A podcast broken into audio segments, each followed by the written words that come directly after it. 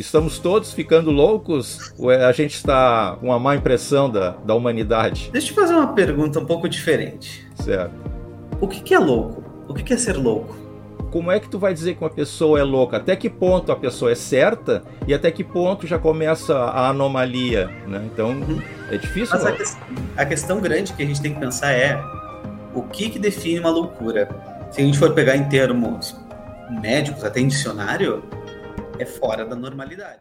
Olá, amigos do canal Psicovida, amigos, seguidores, admiradores, todos aqui, como vocês sabem, é, é o Mário Macena, que está sempre ao lado de vocês. O canal, canal da reflexão, da meditação, o spa da sua vida, como eu costumo dizer, né? Então, hoje, o nosso convidado é o Rafael, ele é psicólogo, só que eu vou deixar para ele se apresentar, porque ele, ele sabe mais da vida dele do que, do que eu, propriamente dito, né? Ele, ele, ele trabalha algum tempo já na área da psicologia. Como o meu canal é da psicologia, então eu trouxe ele porque o assunto é pertinente né, ao que a gente está acostumado aqui a escutar. Né? Então, Rafael, gostaria que tu falasse um pouco de ti, como é que tu descobriu que a psicologia era a tua praia. Uhum, pode ser então. Bom, primeiro, bom dia a todos os ouvintes, bom dia, boa tarde, boa noite, dependendo de onde tu estiver escutando, né? É, eu sou o Rafael, sou psicólogo formado desde o ano passado, eu me formei em agosto e atuo na área clínica desde então. Uh, trabalho no meu consultório, tenho meus atendimentos de forma articular, tenho alguns trabalhos também com perícia criminal para o TJ, faço especialização em terapia comportamental contextual e sou formado pela PUC, uh, também com formação de estágio na PUC, também na clínica Eureka, que é uma da é maior, se não me engano, a maior clínica online do Brasil hoje. Eu acredito que esse é meu currículo. Depois, para isso, sou músico, tenho meus hobbies, trabalho com rádio também, tenho um programa de rádio. Uh, e também tem, uma, um, tem um podcast que infelizmente está parado hoje por questões assim, mas está se está se organizando para voltar, junto com meu amigo Martin, que é o Terra Venture. E é isso. É ah. esse meu currículo. E escuta, essa tua admiração pela psicologia é desde a infância ou começou assim na adolescência? A minha história com a psicologia, ela é doida, porém funciona, tá? É mais ou menos que nem meus casos. Chega embaçado, mas funciona. Basicamente, o que acontece? Eu não sabia o que fazer eu, desde muito novo, diagnosticado com TDAH.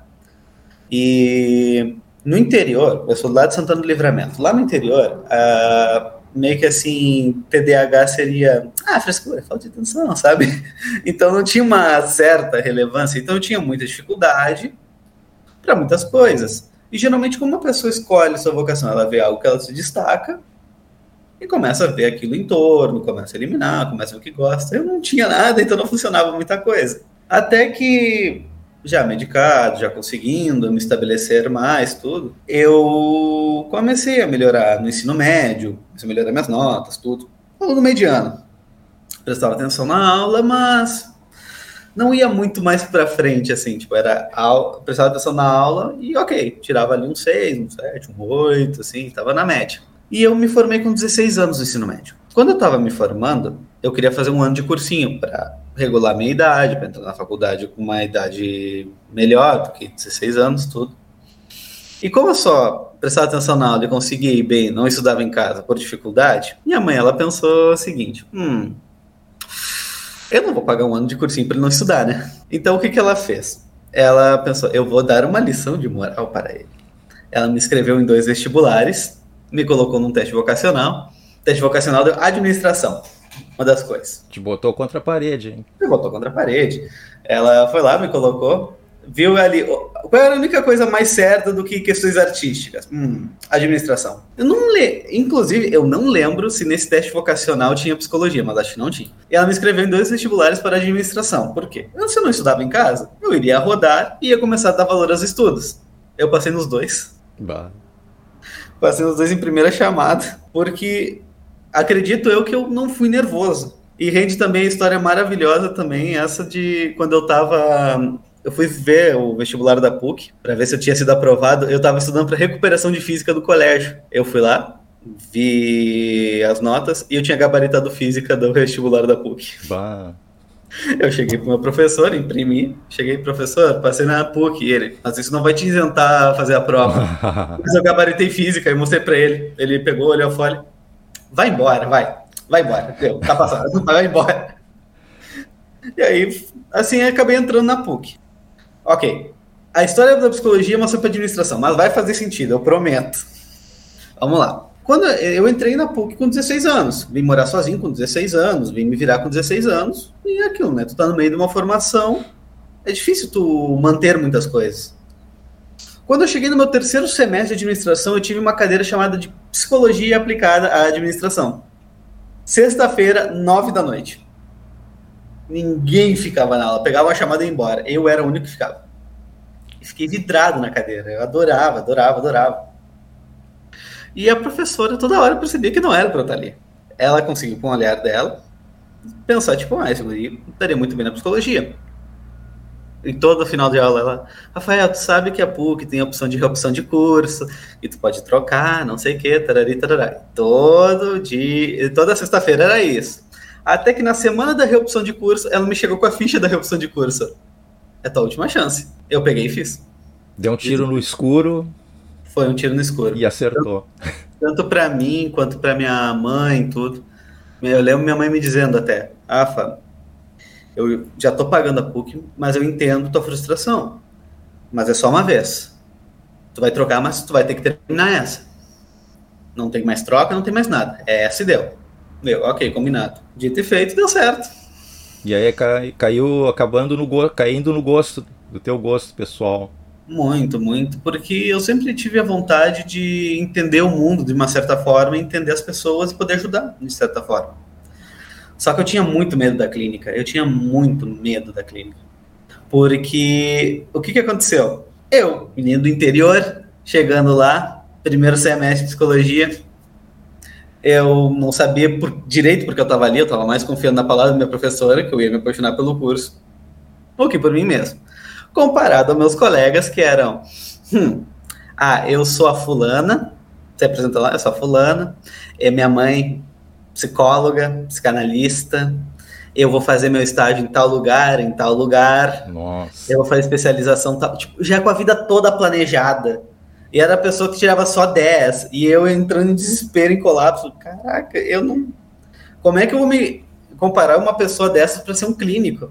No primeiro semestre descartei a clínica. Comecei a tentar focar para outras coisas. Uhum. Achei coisas que eu gostava, outras que eu não gostei, me permiti experimentar. E quando chegou nos estágios obrigatórios, que poderiam ser clínicos ou não, eu não fui nenhum clínico. Por um motivo. Pedi um histórico escolar. E eu não queria mandar um histórico escolar porque eu tinha vergonha. Sim. Comparado com meus colegas, tudo. E aí, eu lembrava muito de um professor meu falando no primeiro semestre que a nota não define o psicólogo definir o empenho. E eu pensava, ah, não faz sentido. Então por que estão pedindo uma história escolar? Até que me surgiu uma oportunidade um dia, aonde eu pensei, pô, não tá dando certo os outros. Eu tinha mandado mais 50 currículos para tanto lugar e nada dava certo. Eu atrasei um semestre da faculdade por isso. E um dia me surgiu uma oportunidade, nos acasos da vida, né? Uh, ah, para eu fazer um estágio clínico na Eureka. Aí te botaram num hospício? Não. Assim, aí sim eu não teria voltado, né? Você teria fugido da clínica, porque né, eu lá todo medroso, pego um hospício, nunca mais volto. É, o, o, São Pedro, eu, eu dava a volta, nem passava na frente. Ah, era o medo que eu tava. Até que surgiu a oportunidade da Eureka, sabe? E pô, eu me apaixonei na Eureka. Tipo, conheci uma área de trabalho que eu não vi na faculdade, consegui aplicar bem, Uh, e foi ali que eu comecei a me apaixonar pela clínica, porque a psicologia, entre entender as pessoas, eu já estava gostando muito. E eu também tive muito apoio dos professores. Tive professores que não me apoiaram em nada, foi muito pelo contrário, me ajudaram muito, porque né, existem professores bons, existem professores ruins. Então, é, não seria hipócrita dizer, tipo, não, todos os professores me ajudaram. Longe disso. Mas eu tive professores que me acolheram e me abraçaram, como a professora Tatiana, que foi a que me levou para psicologia, Hoje ela é coordenadora do curso de psicologia da PUC.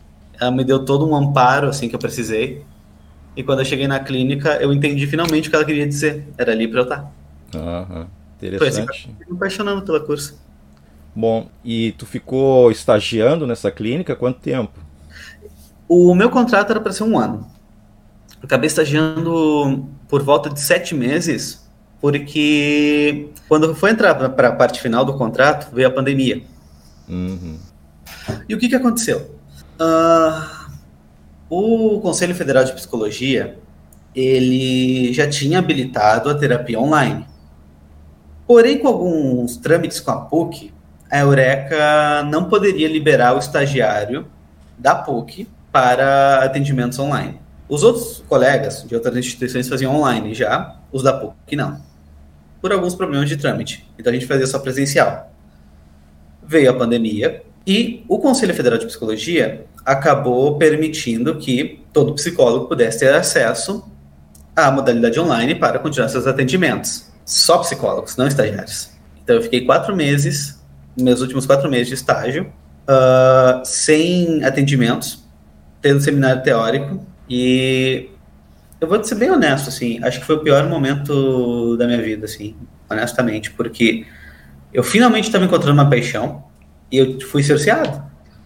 E quando tem atendimentos, tu te liga a outra pessoa, assim como o cliente te, se liga a ti como terapeuta, tu também te liga ao cliente porque tu tá estudando, tá te dedicando para ajudar a pessoa. E me veio um, um baita sentimento de abandono, sabe? Eu senti que eu estava abandonando meus clientes. Eu não podia fazer nada. E ali, para mim, foi um dos piores momentos da minha vida. Sim. Porque eu estava pensando o que, que eles estão passando. Porque eu tinha já trabalhado muito com eles, não, tá, não tinha deixado desamparado. Mas eu tinha outras situações onde tinha umas questões clínicas mais fortes que eu estava me sentindo com a sensação de abandono, então foi bem difícil para mim, no começo da pandemia.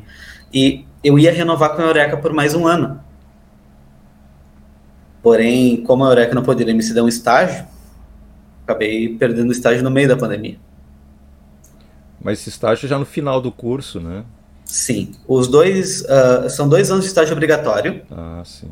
Um ano em cada lugar, ou dependendo da negociação, trâmite, assim, tu pode conseguir dois anos no mesmo lugar, né? Sim. Tudo é considerável. E esse era meu plano, era fazer os dois anos na Eureka. E eu perdi justamente a minha. Eu perdi justamente o meu, meu estágio no meio da pandemia. E aí fui para uma reunião online, tinha 200 pessoas que estavam na mesma situação que eu. E só abriu duas oportunidades de estágio. Uma que era só para quem fosse se formar no final do ano, não era meu caso. E outra que era na PUC. Aí eu encontrei meu velho inimigo, mandar o histórico escolar. Uhum. E eu mandei, sabe? Eu mandei e tinha que mandar uma carta de motivação. E geralmente o que é uma carta de motivação? É falar o porquê que a instituição pode acolher um aluno como eu, porque a instituição é maravilhosa, perari, parará. Mas eu tava tão na sede de precisar voltar a atender, de fazer o que eu gosto, que minha cara de motivação foi totalmente ao contrário. Eu fiz o porquê que eles precisavam de mim. E são bem burocráticos, então. São, totalmente. Mas eu consegui. Eu consegui o estágio no final. Na PUC? Na PUC. Tinha duas vagas e eram, uh, se não me engano, eram 25 concorrendo e eu consegui uma delas. Beleza. Mas, Rafael, mas agora então, com o teu, hum teu currículo, né? E, e, tu estás atuando atualmente na área? Sim, estou atuando desde setembro. Tá, tu tem clínica particular tua tu trabalha para terceiro? Tem consultório, sim, tem consultório. Tem consultório. Ah, depois uhum. então vamos de, deixar aqui nas, nas, nas, como é que se fala, né, nas, as informações, né? As entrelinhas nas aqui. descrições do, na descrição do episódio, né? E tu me manda claro. aí o link para a gente colocar lá embaixo. Perfeito teu lugar lá, teu telefone, se tu, se tu desejar, né? Porque a gente claro, faz um contato, as pessoas façam contato, né? Uhum. Mas eu estava entrando numa pergunta, né? Com todo o teu currículo, acabei fazendo outra, mas a pergunta mesmo, até é uma, uma, uma pergunta assim, meio que particular da, de mim mesmo, né? Uh, na tua opinião, né? que que tu uhum. acha, né? Estamos todos ficando loucos ou é, a gente está com a má impressão da, da humanidade? Deixa eu te fazer uma pergunta um pouco diferente. Certo. O que, que é louco? O que, que é ser louco? É, na verdade eu também tinha essa pergunta, então vamos pular o que. Vamos juntar, vamos juntar tudo. Eu também assim... gostaria de saber, né? O, o, porque como é que tu vai dizer que uma pessoa é louca? Até que ponto a pessoa é certa e até que ponto já começa a anomalia, né? Então uhum. é difícil. Mas a, que, a, questão grande que a gente tem que pensar é o que, que define uma loucura. Se a gente for pegar em termos médicos, até em dicionário, é fora da normalidade, correto? É quando pega um eixo de totalmente fora de um aspecto normal. A questão é, o que, que é normal? Não, assim, uh, vou perguntar para ti, assim, de coração, o que, que é uma pessoa normal para ti? Pessoa normal, né? Se veste adequadamente, as, conforme a ocasião, uhum. uh, uma conversa coerente com o ambiente, com as pessoas que se relaciona. Eu acho que isso aí está dentro dos parâmetros normais pessoa não pode okay. estar rindo do nada também. Eu, eu, vejo assim, né? A pessoa equilibrada, controlada. Vamos pegar o exemplo da roupa que tu me trouxe, tá? Vamos supor o seguinte: uh, tu é convidado a uma festa de gala. Qual é a tendência das pessoas irem? É, de um smoking, de, né? Elegante. 007, né? Agora vamos supor o seguinte: tu vai nessa festa e tem um árabe de turbante. É normal? É, não sei, né? Se ele é árabe, né? Para ele seria normal, né? Mas aí que tá. Aí a gente já entende que o conceito normal ele é muito amplo, porque para nós normal é o nosso aspecto, a nossa visão. Para o outro também é normal, porque o que, que estabelece normal? Cultura, a nossa criação, nossa, a nossa visão do mundo. O que muita gente considera loucura hoje é quando aquilo passa de um nível cultural, passa de um nível social. E justamente hoje é um termo banalizado a loucura, sabe?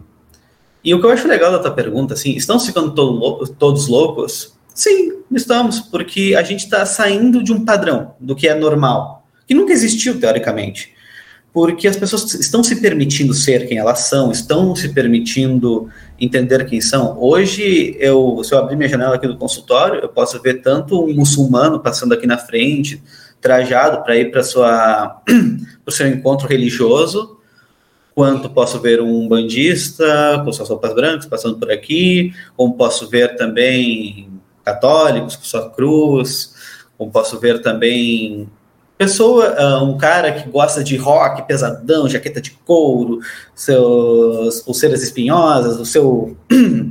Eu posso ver qualquer coisa, porque as pessoas estão se permitindo. E isso, hoje, digamos que é um novo normal. Digamos assim, porque as pessoas realmente estão ficando se permitindo, ou seja, estão ficando mais loucas. Isso Tatuados, é né? Exato. piercings, né? Tudo. Uhum. E nada disso define se a pessoa ela é sã mentalmente, se ela está plena de suas faculdades mentais. Simplesmente a pessoa se permitir. Então, hoje a palavra loucura ela acabou caindo em desuso justamente por isso, porque não existe um padrão correto. Sim, é, por exemplo, se uma pessoa dá, tra dá trabalho dentro de casa, né, incomoda a família, né, ou...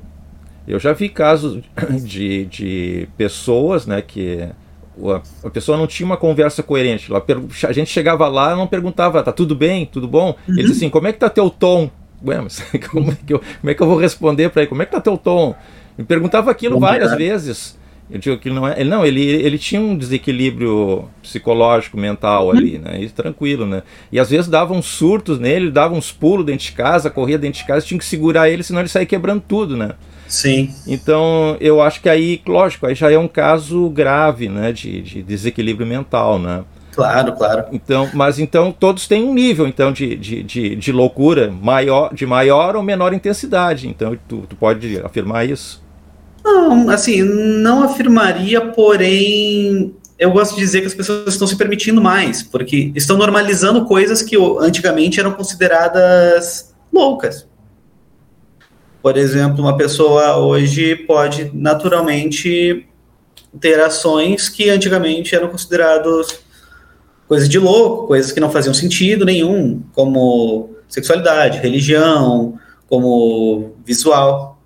E acredito que no momento em que é entrado numa questão patológica, é entrado numa questão diagnóstica da psicologia, por exemplo, uma pessoa com transtorno de personalidade, uma pessoa com, com patologias psicológicas, a gente pode aí considerar dentro de uma questão até de loucura, assim, apesar do não me de, eu não fico muito confortável com o termo, porém faz sentido por, por uma colocação que eu quero fazer, porque as pessoas estarem se permitindo mais traz um ponto muito interessante, como tu disse, estarem tendo questões em casa, porque tu pega uma geração hoje que se permite mais e uma geração também que também é mais conservadora.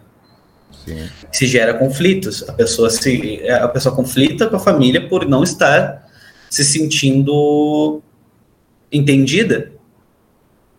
Às vezes a pessoa tem voz, mas ela não se sente com voz de falar o que, que ela é, o que, que ela sente, o que ela quer e acaba conflitando com ela mesmo, que, consequentemente, acaba uh, levando a conflitos familiares, conflitos maternos, paternos, enfim. Uh, estamos nos permitindo mais, e se a loucura nos faz nos permitir mais e ser naturalmente quem somos, melhor continuar assim. E no caso de uma loucura acentuada, que a gente vê que é um caso clínico para uhum. tratamento. É, pode haver casos irreversíveis? Tu conhece algum? Ou algum? Bom, existem casos, assim, todo caso ele é tratável, mas todo transtorno não necessariamente ele tem começo, meio e fim. Por exemplo, a minha área trabalha muito com treinamento de habilidades. O que, que seria o treinamento de habilidades? A pessoa aceitar o fato, a condição dela e, ter, e, e criar habilidades para poder lidar com essa condição. Por exemplo, fobia social, uh, vamos pensar no caso, transtorno de, transtorno de personalidade borderline. Hoje, hoje, uma coisa que eu tenho visto muito aqui no consultório, uh, síndrome de burnout. Ah, sim. Essas coisas acabam evocando uh, comportamentos que acabam sendo prejudiciais para a pessoa. Então a gente trabalha habilidades para que ela possa lidar com aquele transtorno desenvolvido dela. Como a depressão, assim, a depressão não tem como diagnosticar, você não tem mais depressão. A pessoa pode apresentar sintomas depressivos, pode, que pode evoluir para uma depressão, que pode evoluir para outras coisas, mas tratar aquilo sempre começa por aceitar aquela condição. No momento que tu aceita aquela condição, tu consegue ter uma intervenção maior.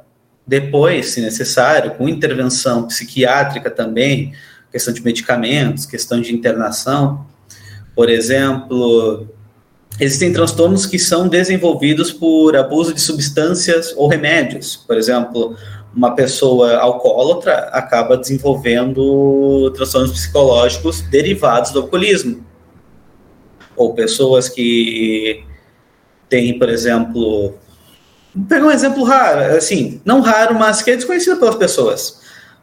Uma pessoa que ela tem problemas hormonais, como hipotireoidismo, hipertireoidismo, com a tireoide desregulada, pode trazer sintomas depressivos. Veja só.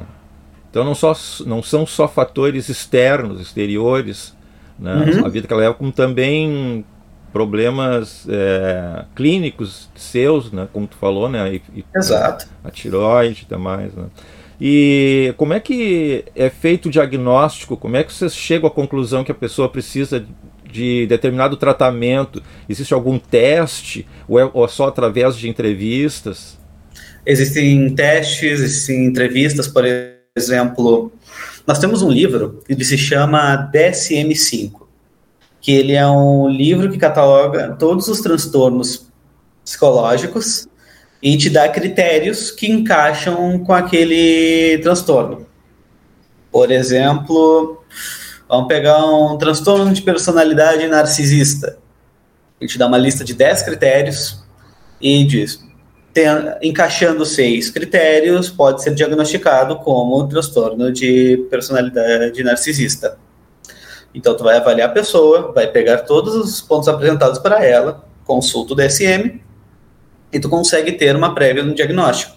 Entender que, ok, bateu 6. Não necessariamente, assim, isso já mata 80% do caminho, mas tem 20% ainda.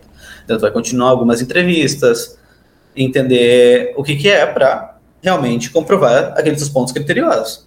No momento que ela fecha um diagnóstico, tu começa uma intervenção para aquilo. Eu fiz alguns testes uma vez é, de psicologia, né, para tirar uma licença, né, e a primeira coisa, eu, aliás, eu fiz umas duas ou três entrevistas com psicólogos para tirar essa uhum. licença, e todos eles pedem para a gente contar uma, uma parte da, da, da infância, né, e algum uhum. evento da, da adolescência.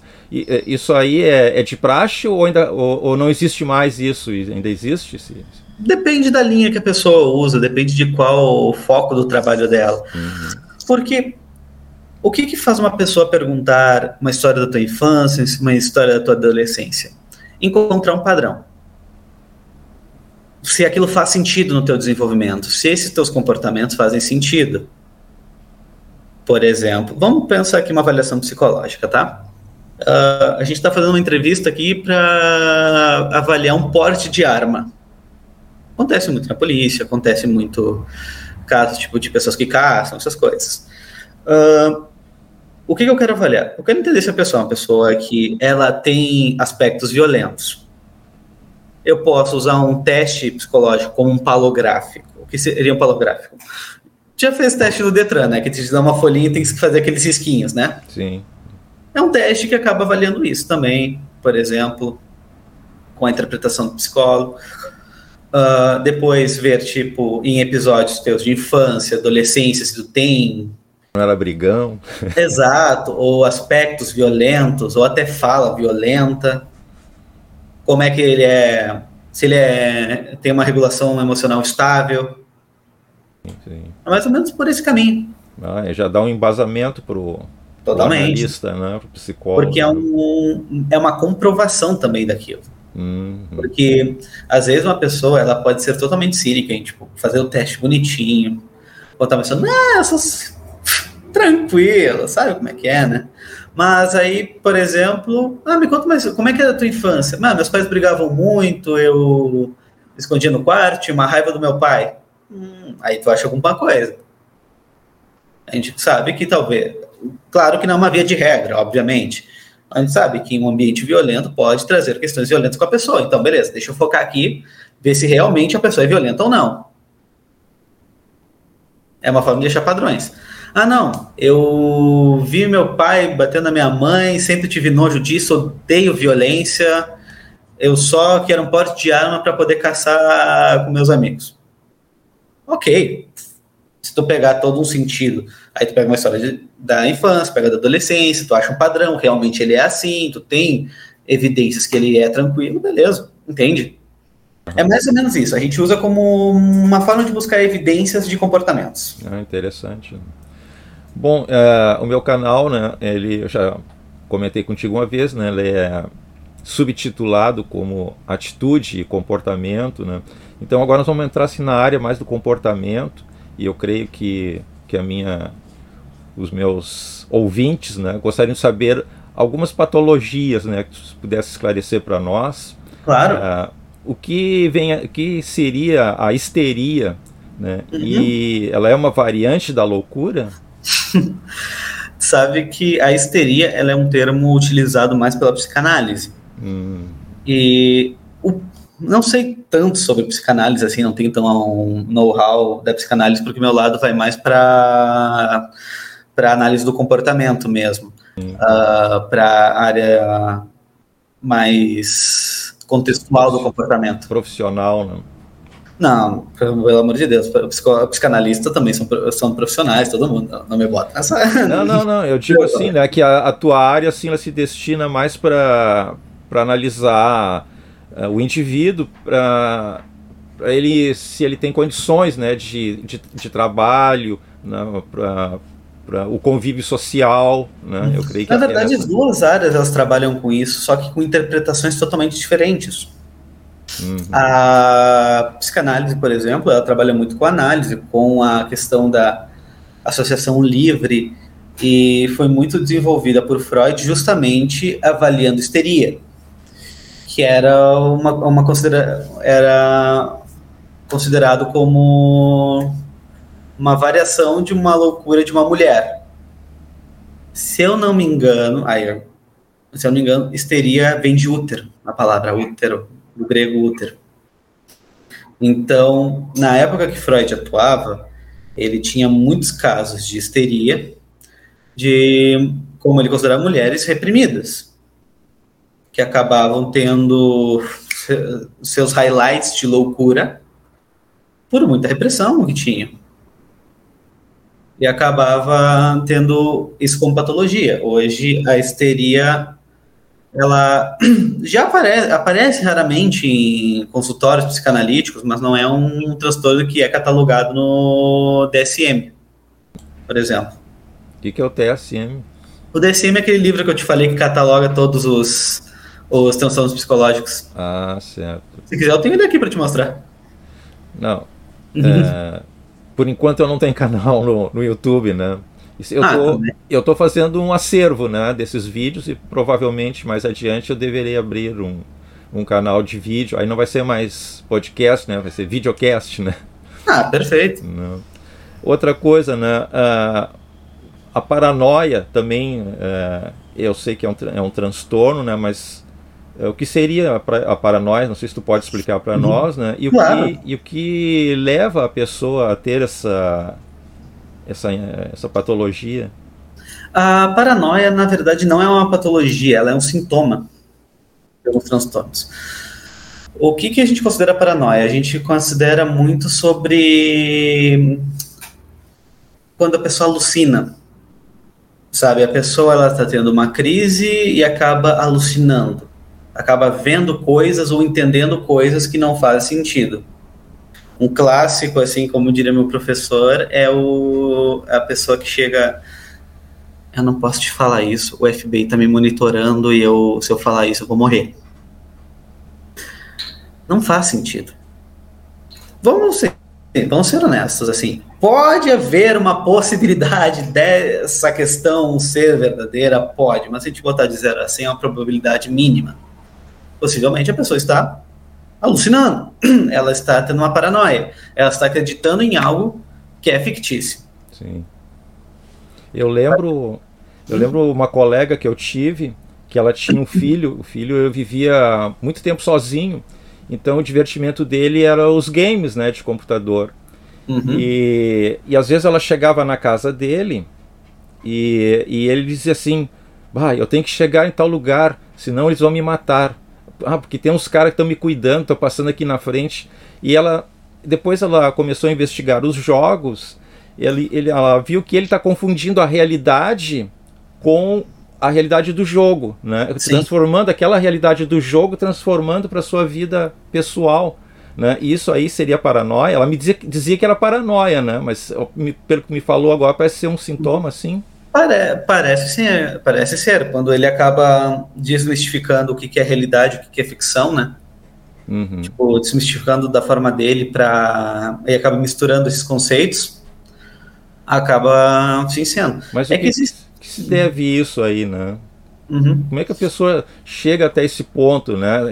Será que é o, pelo uso de drogas, coisas assim? Pode ser também por, por uso de medicamentos, pode ser por uso de drogas, alucinógenos, pode ser por alcoolismo, uh, pode ser também por uh, autoimersão a algum conceito. Por exemplo, vamos, vamos pegar um exemplo recente. Certo. Pessoas que falam sobre terraplanismo. As pessoas realmente conseguiram entender um conceito diferente daquilo que é, a gente ensinado há muito tempo. Porém, existem pessoas que acabam entrando numa paranoia de o governo está escondendo isso da gente, a gente não pode saber, as pessoas vão me perseguir se eu, saber, se eu souber disso. Existe um ponto que duvidar, questionar, ter uma imersão em algo é saudável. Por exemplo, uh, uma pessoa que assiste um filme de terror, se assusta, uh, olha o filme e gosta. Depois ela fica um tempo depois pensando no filme, com receio das coisas que aconteceram, porque o filme é muito real, tudo. No outro dia tá tudo bem, é normal. É uma prática saudável. Agora, uma pessoa que acaba trazendo aquilo para a realidade, aquele, aquela situação do filme, eu estou passando, aquilo se tornou real para mim, a gente pode considerar até como uma paranoia. Hum, sim, sim. A gente está notando também que, que no, no mundo, né, na, na, humanidade em si, ela tem se tornado mais violenta. Né? A gente uhum. ouve notícias de mulheres que são espancadas, pode ser pelo marido, agora com a Covid disseram que muito, houve muitos casos né, de desajuste familiar, né? Uhum. E, mas não só, não só por causa da Covid, a violência ela já vinha num crescendo bem antes, né?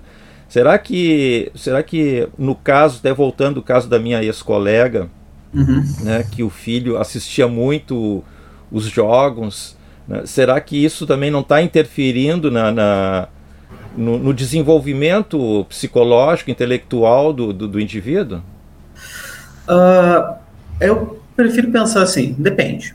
Porque assim, às vezes uh, podem existir N fatores que acabam levando a pessoa a ser mais violenta.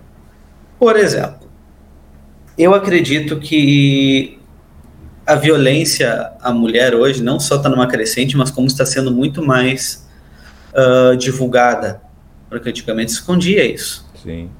Não era anunciado. A gente sabia por ouvir, tipo, ah, o vizinho contou fulano, ciclano, não sei o que, aquele vizinho que sabe tudo, sabe? Então ele já tá, ele já, o cara pega tudo ali. Uh, tu já sabe por ele, assim, no máximo. hoje não, hoje é um fato, é uma notícia, é uma coisa que está sendo esclarecida, tanto violência psicológica como violência física. E o que, que acaba trazendo isso? Pessoas que realmente reconhecem que estão tendo abusos em casa. Tipo, notícias assim acabam trazendo realmente. Eu estou sendo abusado em casa, é melhor eu fazer algo assim, porque às vezes as pessoas normalizam algo.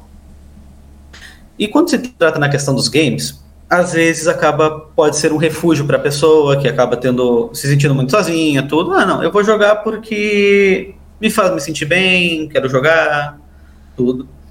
E jogos, tem jogos violentos, tem jogos que não são violentos, tudo. E acredito que não é tão, de tão grande influência para um jovem quanto a convivência dele com as pessoas.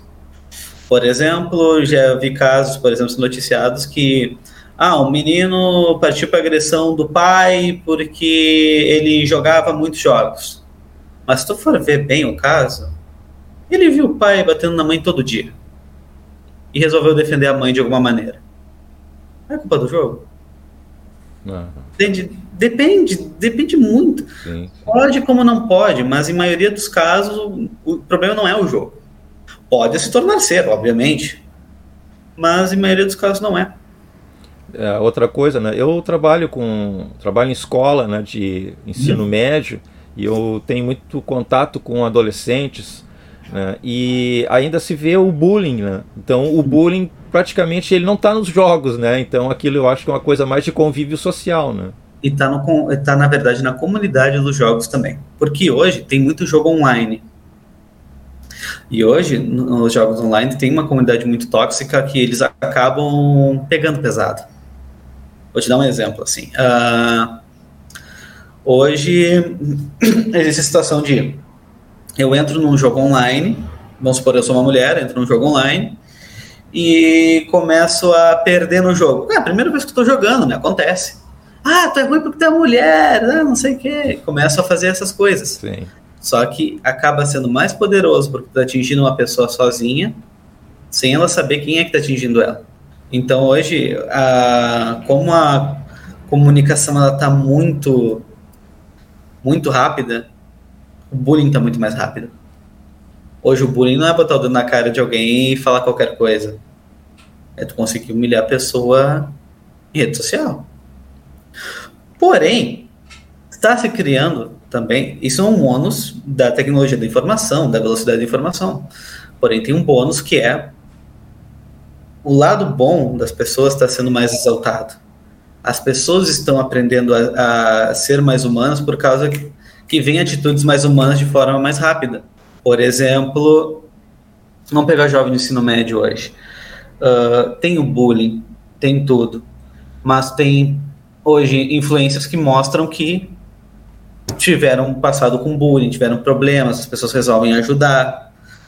Uh, tem a história, por exemplo, o Gaules, que é um streamer que é muito famoso hoje, acompanhado por muitos jovens. Ele é um cara que passou por poucas e boas para conseguir ser streamer. E hoje eu vejo jovens, tipo, aceitando, tipo, pô, eu, eu vi a história do Gaules, eu me emocionei. Eu chorei. Pô, o cara passou por poucas e boas, o cara merece, pô. As pessoas estão aprendendo a ver o lado mais humano. Porque antigamente, se eu pegar cinco anos atrás, a internet era muito artificial sabe? Eu só vou ver o artístico da pessoa. Hoje eu estou podendo ver mais o lado humano, como em podcast, por exemplo. Eu vejo mais o lado humano da pessoa. E isso acaba humanizando um pouco o olhar, assim. E pela velocidade da informação, acaba alcançando o, o jovem também. Então, tem jovens que, infelizmente, acabam aproveitando a tecnologia da informação para proporcionar um, um cyberbullying muito mais pesado, mas também de acessar conteúdos que acabam humanizando a vida dele as drogas hoje, né, ela está muito comum, né, fumar um baseadinho, né, uhum. a, a coca que é tão usada, na, inclusive em altas rodas, né, uhum. o LSD hoje está um pouco esquecido, mas acho que ainda usam, né. Ah, sim. Não sei como que fala. É VoIP? VoIP? Cigarro eletrônico aquele. Ah, vape. o cigarro eletrônico. Né? O vape, famoso vape. É, então esse, esse, o uso né, desses elementos, né, porque eles uhum. têm uma química, né, eles Sim. poderiam desencadear um, um, um, uma doença mental, né, uma, um desequilíbrio psicológico na pessoa. Lógico, quando a droga está atuando, é lógico que ele modifica uhum. né, o comportamento, mas uh, com o passar do tempo, né, com a frequência do uso, né, uhum. ela pode vir a, a precisar de cuidados psiquiátricos, enfim? Poderia, poderia. Uh, e também vai depender muito de quantidade, porque uma pessoa pode acabar desencadeando um transtorno num uso só ou num uso contínuo. Então depende da quantidade também. Uh, tem questões que acabam sendo que acabam sendo estudadas muito sobre isso sobre transtornos envolvidos através de substâncias alucinógenas, drogas, tanto que são considerados transtornos por indução, como a gente chama. E isso daí acaba culminar muito sobre uh, pessoas que acabam por inocência, ah, vamos ver o que dá, e acabam desenvolvendo um transtorno. Porém, existem também estudos aonde acabam usando usando alguns tipos de drogas para estudo e acabam desenvolvendo melhores resultados para transtornos psicológicos, como o princípio ativo da maconha pode ser muito bem usado hoje para ansiedade, para pessoas que têm transtorno de ansiedade generalizada. Mas aí é, é a ciência, permitir estudo, permitir essas coisas tudo, não. É, com acompanhamento médico também. Né? Exato, também. Hum isso parte da ciência. No momento que passa de uma questão recreativa e passa para uma questão médica, uma questão científica, eu acho que aí partimos para uma questão mais saudável. E realmente, drogas realmente podem ser um belo potencializador de transtornos psicológicos. Eu tenho uma pergunta aqui. Eu tenho uma outra pergunta aqui do lado. Por favor, eu tô, eu tô aqui para isso. Uma pergunta também. É, desculpa se já tiver respondido isso, mas é que eu infelizmente não estou te ouvindo agora. Mas eu queria uhum. perguntar, por exemplo, aquelas pessoas que usam a maconha ou alguma outra droga, mas é a maconha que é mais leve, que a gente está tentando uhum. legalizar e tal. Ou eu não sei como que pronuncia direito esse cigarro eletrônico, VoIP ou Vipe. O Vape. Vape, né? Vape, é. Vape. Vape, ah tá, ok. Uhum. Tá, então eu não sei se eu posso dizer que é uma falsa sensação de, é, de que eu tô, por exemplo, tô me acalmando, Muitas pessoas usam de tipo assim como uma válvula de escape, tipo, ah, eu quero ficar tranquilo, eu quero ficar mais criativo. E acredito que até funcione, mas a longo prazo isso não pode reverter com um problema maior? Totalmente. Totalmente. Porque realmente gera uma sensação de tranquilidade, leveza, uma forma mais criativa, tudo. Realmente, acontece. Mas um uso prolongado pode sim, como pode também não desenvolver, mas a tendência é desenvolver algo. Outra coisa, né? Agora estão falando né, em liberar né, a maconha e tal. Uhum. Se tu não quiser responder, não tem problema. Eu vou assumir aqui publicamente, né? Que eu não sou a favor que liberem a maconha. Até porque eu acho assim que quem está legislando sobre isso não experimentou a maconha. Uhum. Eu tenho amigos, né, conheci direto, né, que usaram. E a maconha, assim, você usa ela no domingo, né, numa roda de amigos, né, sei lá, é um divertimento, um hobby, sei lá, entre eles. E o meu amigo, um desses que eu conversava muito, nós tínhamos muita intimidade, ele me dizia, ele era caixa de banco, hoje ele está aposentado, e ele disse que ele estava ali trabalhando, na, depois, numa quarta-feira, né, eles usou, usou no domingo, e na quarta-feira ele está no, no caixa, né, ali um gabinete de vidro, e ele vê uma cobra passando, um olho flutuando, quer dizer, ela uhum. tem efeitos é, prolongados, né, voltam os efeitos mais Uh, então eu, eu vejo assim, como é que os caras pensam em liberar uma droga assim? Então uhum. a gente não vai ter mais segurança de andar de avião. Né? Se Sim. um piloto usa e de repente ele tem lá uma visão, né, um, uma aparição e se assustar e pegar um, apertar um controle errado lá. Um motorista de ônibus que conduz pessoas eu, eu, eu, não, eu não entendo assim por que liberar isso, né? Porque uhum. existem tantas profissões de risco que a pessoa tem que estar nas suas plenas posses das suas faculdades. Uhum. Né? É, eu não sei se tu gostaria de falar alguma coisa sobre isso? Não, posso falar, sim, sem problemas. É que aí a gente entra na discussão também, porque o álcool é legalizado, e ele, o álcool ele também é de fácil acesso e pode causar. Uh, uh, como é que se fala? É, dificuldades cognitivas, tudo, para um piloto de avião, para um motorista de ônibus, tudo também. A minha questão com a liberação é simplesmente, para que vão liberar? Qual é o motivo? Eu acredito que é o seguinte, se vamos, ok, vamos legalizar a maconha para estudos científicos, para elaboração de melhores, uh, melhores medicamentos, uh, medicamentos mais acessíveis para as pessoas. Beleza, estamos aí junto, vamos, vamos apoiar. Agora, se é para uma liberação de uso totalmente recreativo, uma questão totalmente alucinógena, aí depende muito da situação. Eu, eu prefiro considerar muito que depende da situação. Porque, por exemplo, eu sou lá de livramento, lá do Uruguai. O Uruguai é legalizado. E não teve uma mudança estrondosa no Uruguai, não teve. Realmente não teve. Continua na normalidade. É, exato, porque eu acho que tem muito a mística de ser algo proibido, é algo que muito chama atenção, tipo, não, vou fazer algo que é proibido, vou fazer algo que é errado. Quem sabe, tipo, pode ser alguma coisa que acabe ajudando alguém ou não, não sei. Realmente, depende, depende muito da história. Eu conheço casos de pessoas com transtorno de ansiedade generalizada que passaram anos se medicando e nenhum medicamento deu certo, quanto um uso, um uso frequente de maconha, e a pessoa acaba acabou se estabilizando. E funcionou para ela. Então, alguma coisa tem que possa ajudar. Se tiver algo que vai ajudar, que bom.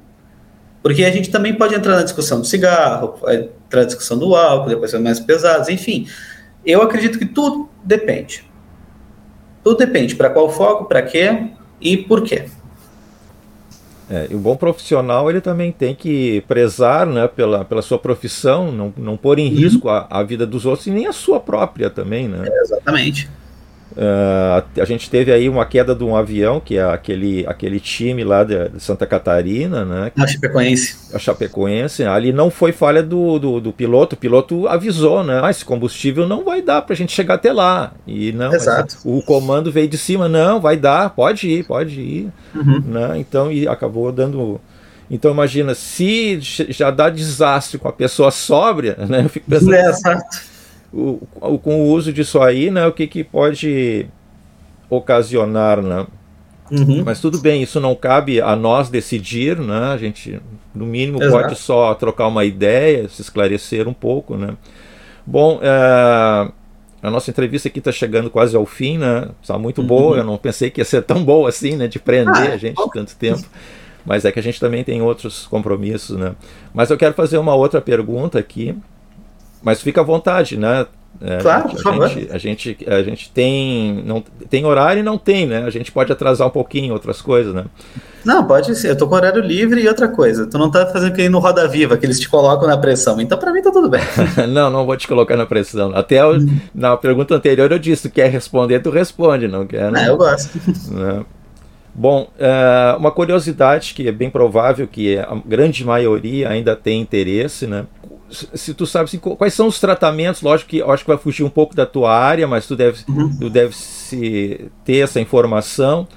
Uh, os tratamentos hoje, nesses casos de desequilíbrio mental, loucura, eles ainda usam o choque, o choque elétrico, né?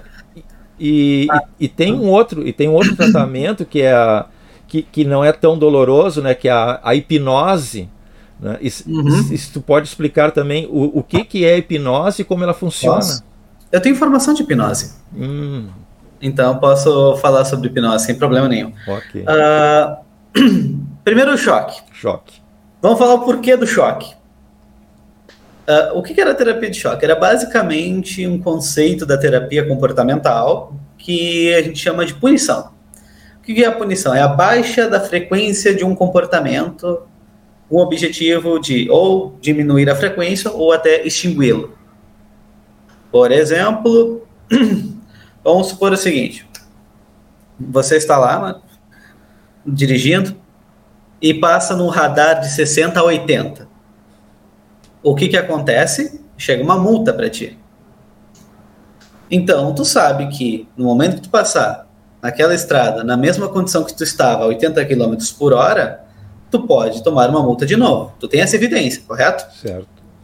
Então, tu vai baixar a frequência do teu comportamento de passar daquela via a 80, tu vai passar a 60. Tu diminuiu a frequência do comportamento e anda a 80. Porque teve uma consequência. E o choque, ele acaba sendo a mesma função da multa, que é baixar a frequência de comportamento ou extingui-lo. O problema é que é muito radical.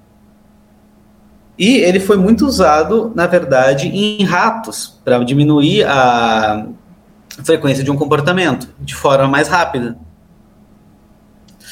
Então acabaram já pensando em fazer humanos tudo, mas nunca foi para frente. Sim. Não é usual hoje em dia.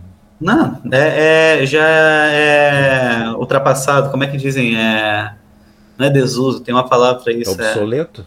É, é obsoleto. Hum né? Porque eu estava lembrando aqui, tu estava respondendo, eu lembrei de um filme, né? Um Estranho no Ninho. E Sim. nesse filme, o, o, protagonista lá, ele levou muito choque, né? Coitado, né? Uhum. No final, ele, ele ficou assim, vegetativo, né? Ele ficava com os olhos abertos, respirando, mas ele não se movia mais, né? De tanto choque uhum. que tomou, né? É que o choque, ele servia... A função do choque é o que a gente chama de controle aversivo. Só que hoje tu não precisa de algo doloroso para criar um controle aversivo. Vou te dar um exemplo bem simples que é muito mais efetivo, menos doloroso que choque. Uma tornozeleira elétrica para um, para um preso que está que tá em preso de domicílio. Sim, sim. Se ele sai da área, apita. Então ele vai saber aonde naquela evidência que se ele pisar ali, vai apitar e a polícia vai ser acionada. Então isso cria uma consciência na pessoa. É muito mais efetivo que o choque. Sim. Um condicionamento até, né? Não, é, é exatamente o condicionamento. A ideia do choque é de condicionamento, porém ele é obsoleto porque existem muito mais formas de condicionar uma pessoa do que necessariamente o choque. Eu vou te dar um exemplo bobo, meu. Eu já condicionei meus clientes do consultório. Como? Deixa eu pegar minha prancheta aqui. Eu. Eu basicamente tinha um problema que eu não conseguia encerrar sessões. E aí eu ficava meio naquilo, sabe? Ah, é chato cortar a pessoa, né? Meio. Ai, situação constrangedora. O que, que eu fazia? Eu pegava a prancheta, eu a pessoa, bom, a gente vai ter que encerrando por aqui, e eu pegava as folhas e dobrava como se eu tivesse, ok, eu estou encerrando, estou uhum. colocando a folha aqui. E comecei a fazer isso no começo. Até que eu parei de fazer e só virava a folha e a pessoa levantava, já começava a arrumar as coisas dela para ir embora, quando eu dobrava a folha, sem eu precisar falar. Eu fiz um condicionamento. Sim, sim. Algo efetivo, não precisa de choque. Aham, é bem interessante, né? Sutilmente tu já dava do teu recado ali que... Exato, porque as pessoas, elas percebem muitas coisas. Ah, na época do choque, a gente não, perce... não entendia o quão era profundo a percepção das pessoas. Uhum. Então, o controle aversivo ele é algo que hoje é, bana... é inclusive banalizado por psicólogos. Sim, sim. E, e agora é na segunda hipótese, né? A hum, hipnose. A hipnose. Hum. Bom, o que, que é a hipnose? A hipnose ela foi formalmente desenvolvida por Charcot em 1890 por aí, uh, tanto que ele ensinou Freud a hipnose. Mas... Só que Freud não achou, não achou de bom uso para o que ele queria. Porque tanto que Charcot fala para ele, buscando até o exemplo da histeria. Eu consegui parar o sofrimento dela, mas é temporário. Aí Freud começou a usar a associação livre, que é um método que, desenvolvido por ele. O que, que é a hipnose em si? Ela é puramente concentração e ação. No momento em que tu não, não assim a gente tem muita mística envolvida em hipnose, onde ela é puramente ciência. Vou te dar um exemplo. Quando eu falo em hipnose, qual é a primeira coisa que tu remete? Perguntando para mim? Sim, qual é a primeira coisa que tu remete? Pensando em hipnose. É, é que a gente recebeu uma educação assim, vendo em circo, né? Vendo mágico, né? A gente tem uma, uma noção assim de coisa mais para espetáculo, né? Exato, mas o que, que é hipnose? Tipo, se eu vou, eu vou hipnotizar alguém, o que que tu lembra sempre que a pessoa usa? O que, que eu lembro? Um relógio, não é? Tipo, ah, um reloginho. certo, os mecanismos. A mística do relógio? Sim, sim. Tu sabe para que, que serviu o relógio? Eu acho que para fixar a, a atenção dela, né? Exato, simplesmente isso. Porque a hipnose puramente é foco e concentração. E na época, em 1890, o que uma pessoa tinha no bolso para poder usar? Um relógio de bolso. E de corrente, né? E, e de corrente, porque justamente para não deixar o relógio cair. Hoje, o que se fazia com o relógio, eu faço com lápis. Então, justamente, se tem muita mística. Acham que, por exemplo, vou te contar até uma história engraçada. Quando eu voltei do meu curso de hipnose, eu fui jantar com meus avós. Minha avó ficou com tanto medo de mim que ela ficava olhando pro chão. Oh. Ela ficou tipo, não, tá tudo bem, mano. Não, tudo bem. Não. Porque tem muita mística. Acho que eu vou hipnotizar a pessoa, tipo, ah, não, bem, bem dormido, bem dormido, sabe? Puenta, bem dormido, bem dormido. Não tem toda uma preparação. Existem pessoas que são muito mais fáceis de induzir, quanto e outras pessoas que são muito mais resistentes. Geralmente são mais céticos, tudo tem essa persona de duvidar das coisas. Tem pessoas que se atiram para para a experiência, outras não. E, um hipnólogo de palco, ele percebe isso no público, então é por isso que ele sabe quem escolher. Quem é mais facilmente aderível à hipnose. E a hipnose, sim, ela é usada muito como, ela pode ser muito bem usada como uma forma clínica. Inclusive, ela é um instrumento do psicólogo desde 2000. Tem sim um, tem uma lei dentro do CFP que condiz que a hipnose é um instrumento do psicólogo de forma terapêutica. Porém, é banalizada por gente fazendo show, por gente fazendo espetáculo, tudo que acaba tirando toda a seriedade, a né? seriedade de um instrumento que poderia usar, ser usado para terapia. Sim, sim. Eu raramente, eu acho que no meu consultório eu usei uma vez hipnose. Uma vez só. Porque não se é tão necessário por ter se desenvolvido outras técnicas que acabam sendo até mais efetivas que a hipnose. E a pessoa, ela, ela fala mesmo aquilo que ela não quer falar? Ela revela não. o seu subconsciente? Não, ela, ela simplesmente fala o que ela quer falar. O, porque a nossa mente, ela trabalha com princípios. E nossos princípios nunca são desrespeitados. Então, no momento que a pessoa está em hipnose, ela está totalmente consciente de tudo que está acontecendo. Ela só está se permitindo a experiência. Então, se eu disser, me conta um segredo, ela não vai me contar. Porque ela sabe que aquilo é um segredo e não deve ser contado. A pessoa só faz aquilo que ela quer. Claro que dá para ser totalmente manipulativo, inverter toda uma história para fazer ela contar um segredo, sim, mas eu estou sendo totalmente antiético. Ah, sim. Porém, a pessoa não faz nada que ela não queira fazer. Sim. E no caso da, da regressão, né, que a pessoa vai até o útero da mãe e tal, aquilo ali é real. É real. Porque nós desenvolvemos muito a nossa consciência desde o útero. Tanto que, quando eu fiz o curso de hipnose, meu professor me contou uma história bem interessante sobre um tratamento que ele fez de um cara que tinha muito problemas com o pai. E mas o pai sempre foi presente, tudo, mas ele sempre tinha uma desconfiança do pai pesada, sabe? Mas ele não sabia dizer o porquê. Resolveram fazer uma regressão para ver aonde começou esses problemas e acabou sendo uma regressão intrauterina. Que ele acabou registrando, porque, claro, uma criança no outro, ela não tem consciência, não sabe falar, não sabe compreender, não sabe entender, mas ela registra. Ela acabou registrando o pai falando sobre abortar a criança.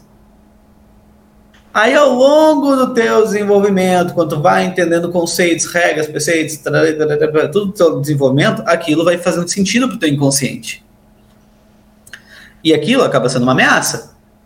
Se tu está sentindo ameaçado por algo e tu não entende por quê, sabe quando dá aquele arrepio e tu não sabe por quê? É sentir uma sensação de ameaça? Ele não sabia o porquê e vinha do pai.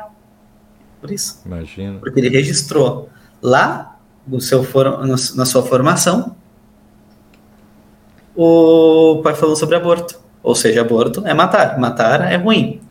Sim. E isso é uma ameaça. Eu tenho uma teoria também, né? Que diz que nós velhos, né? Eu já me considero velho, tenho mais de 60 anos, né?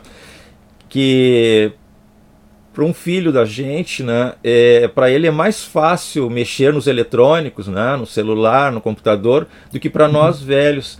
Uh, eu acho então que confirma, né? Eu, eu, a minha teoria é a seguinte, que quando a criança está no ventre da mãe ainda se desenvolvendo, a mãe ela tem, ela trabalha fora, trabalha em computador, mexe na televisão. Então, aquilo tudo a criança vai absorvendo, né, aqueles componentes eletrônicos ali, ela vai registrando. Então, quando ela nasce, ela já tem uma, baga uma certa bagagem. Então, eu acho que isso aí dá um certo desenvoltura para ela é, ter mais habilidade com os eletrônicos. Será que é por aí? Pode ser também. Eu acredito mais também porque já nasce dentro de uma geração onde a tecnologia ela já é bem normalizada. Uhum uh, uma mãe, um pai, hoje não, não vieram de uma geração assim. Eles nasceram numa outra geração. Hoje a gente vive uma geração da informação, onde existe tecnologia totalmente normalizada. Hoje tu vamos pensar juntos assim. Hoje tu existe uma criança, me diz uma criança que não tenha qualquer coisa tecnológica no quarto. Tem, desde aquela câmera para cuidar da criança, desde uma TV para botar um desenho quando está enchendo o saco. Sim. Tem alguma coisa, sempre tem algo. Um então ela vive no meio daquilo. Aí um pai que tira uma foto da criança não é uma câmera, é o celular. celular. Ela tira foto. Aí é mais ou menos por isso. Bom, uh, o meu canal ele ele não entra nesse nesse parâmetro agora que eu vou tocar, né? Mas uhum. uh, eu não sei se tu também vai mais além, né? Mas eu andei lendo alguns, alguns livros a respeito dessas regressões e foi feita uma regressão numa moça, numa senhora, aliás. E essa senhora ela, ela foi além além além útero, né? Ela chegou, uhum. disse que tinha uma outra vida. Então que ela morava numa numa casa X, numa cidade X, e que ela estava enterrada num lugar X, a lápide estava lá, ela, ela deu até o nome.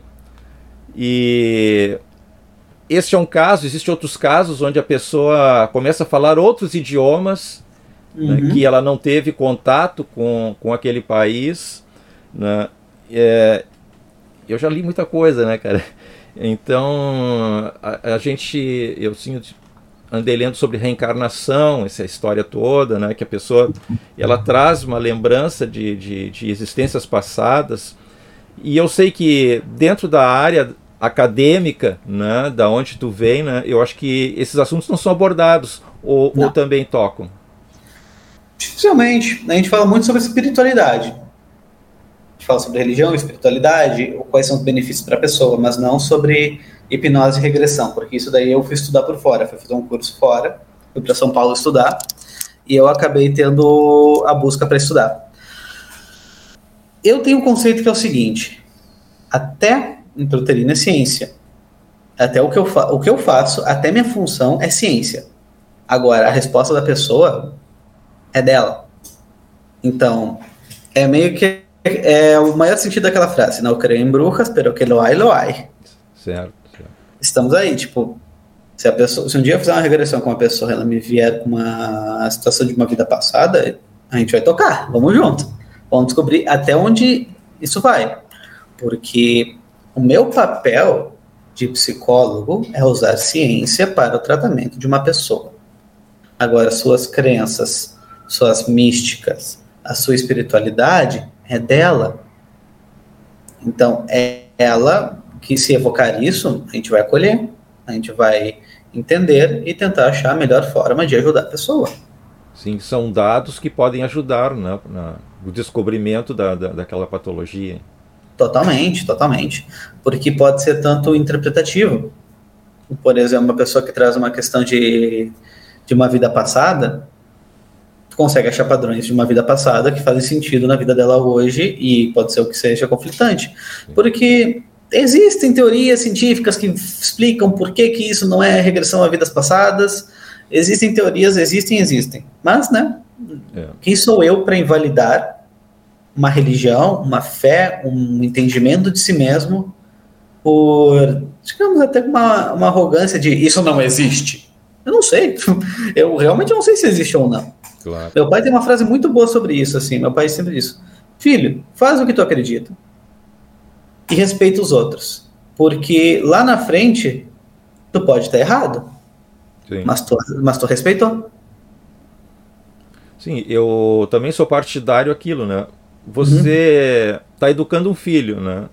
Uhum. Aí o filho recebe uma informação intelectual, né? Tu diz para ele, olha, cuidado que a chaleira ali está quente, está fervendo a água, tu vai queimar a mãozinha.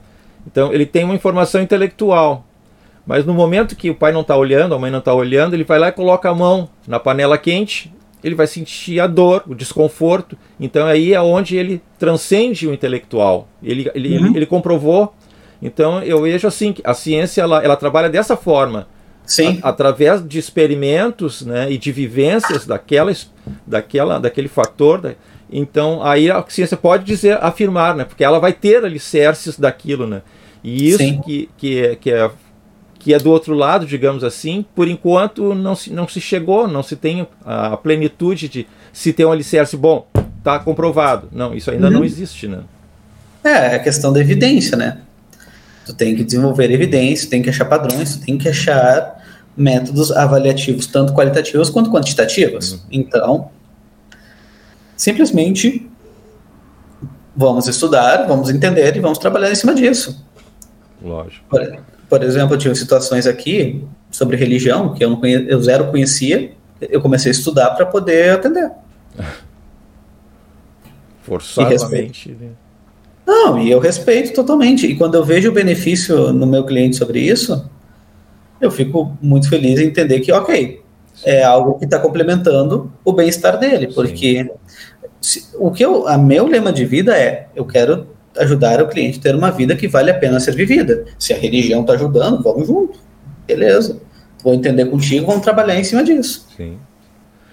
Então tá, Rafael, olha, eu te agradeço muito é, eu gostaria de ficar aqui mais tempo conversando contigo. Quem sabe a gente faz um parte 2 mais adiante. Né? Pode ser.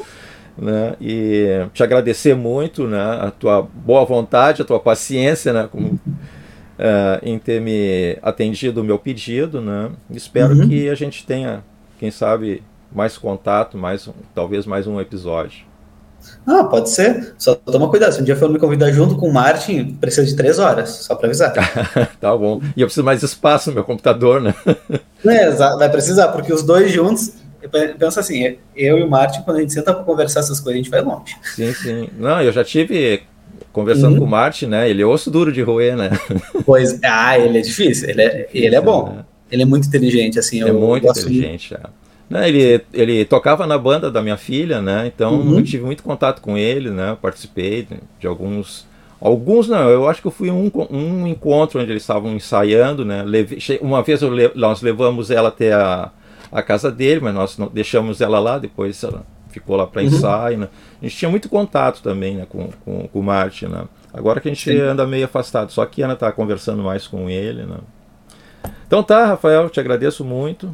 Passa Perfeito. agora para ele dar as redes sociais e não sei o que. Não, ele vai, vai me mandar, né, o, o, o link, né, me manda pelo WhatsApp que eu boto depois lá embaixo na descrição, né, do teu, sim, sim. teu endereço, né, se permite que eu divulgue, eu coloco, telefone. Eu coloco geralmente meu telefone, meu Instagram e a pessoa entra em contato comigo. Ah, certo. A coisa é me seguir no Instagram, arroba psi, PS de psicólogo, né, arroba psi Rafael Caloca. É isso. Só é. estou por lá, faço umas publicações legais de psicologia, então. Então tá. Tá seguindo. Obrigado então, Rafael, mais uma vez. Até mais. Eu que agradeço, foi um prazer. Até mais. Ok.